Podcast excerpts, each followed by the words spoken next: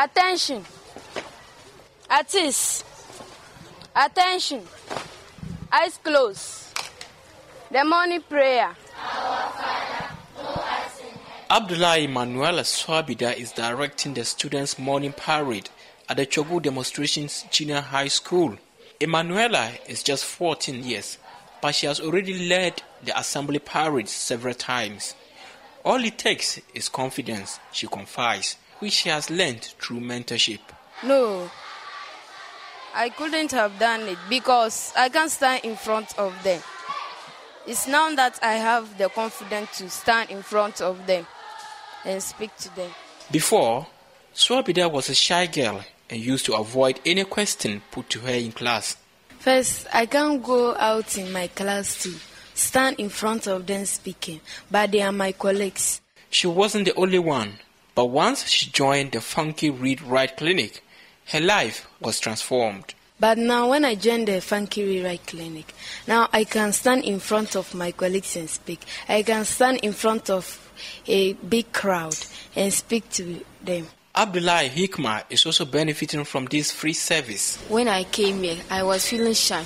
Even when they asked me that what is my name, I was feeling shy to tell my name. But now, when I came to Funky Rewrite, the five months, I now I have confidence in myself. I can stand in front of crowd, in front of crowd to speak, or my colleagues. So the first word is courage. Courage. It is the beginning of another mentoring session for children selected from low income communities in the northern region. A set of 100 children are taking part in this session. The mentees' cognitive abilities are being tested with a local game. Angela Seidu, one of the mentors, explains the relevance. So with this one, we are trying to make them active when they are inactive in class. So once they start, all their attention will be drawn to it. Angela hopes by breaking the cycle of shyness, she can improve students' grades too. The students are actually timid students we selected from low income community schools. And then we bring them here and mentor them and provide them with some tutoring support in reading and writing.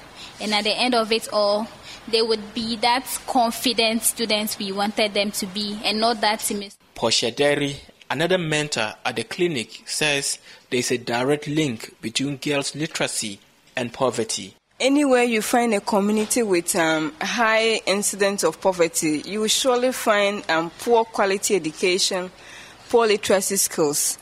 So, in order to solve this huge issue of poverty, we thought that an innovative literacy in, um, initiative could, you know, do the magic.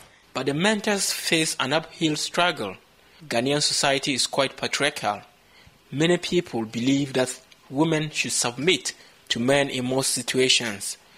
Professor Agnes Apusigah from the University for Development Studies thinks it is all about socialization.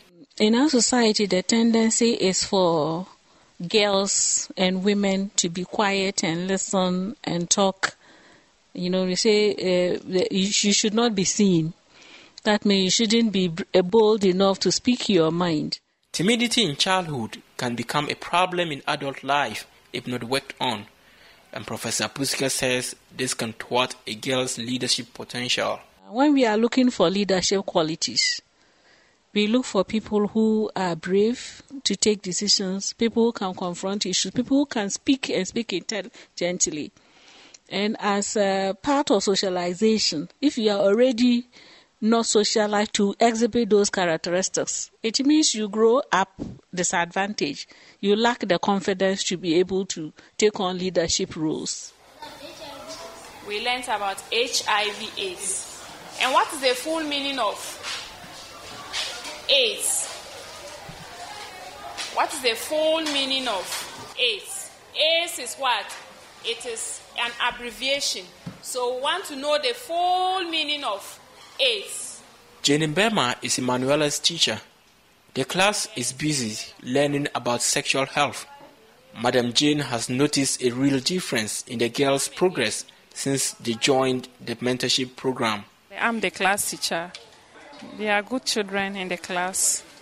Looking at their performances is, is, a, is an impressive one. They participate actively in class. They are always in school. Aside the class work and other activities, they are always involved. So actually, they are, they are, they are active children to me. And that makes things much easier for the teachers, as Adongo Isaac, the school's head teacher, confirms. If the child cannot ask questions, definitely it will affect them because you won't know whether the child has understood what you have taught or not.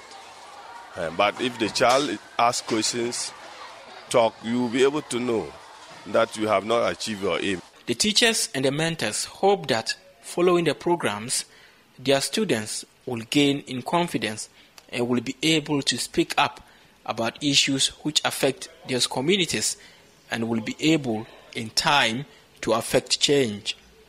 For DW, this is Maxwell Suuk in Tamale, Northern Ghana.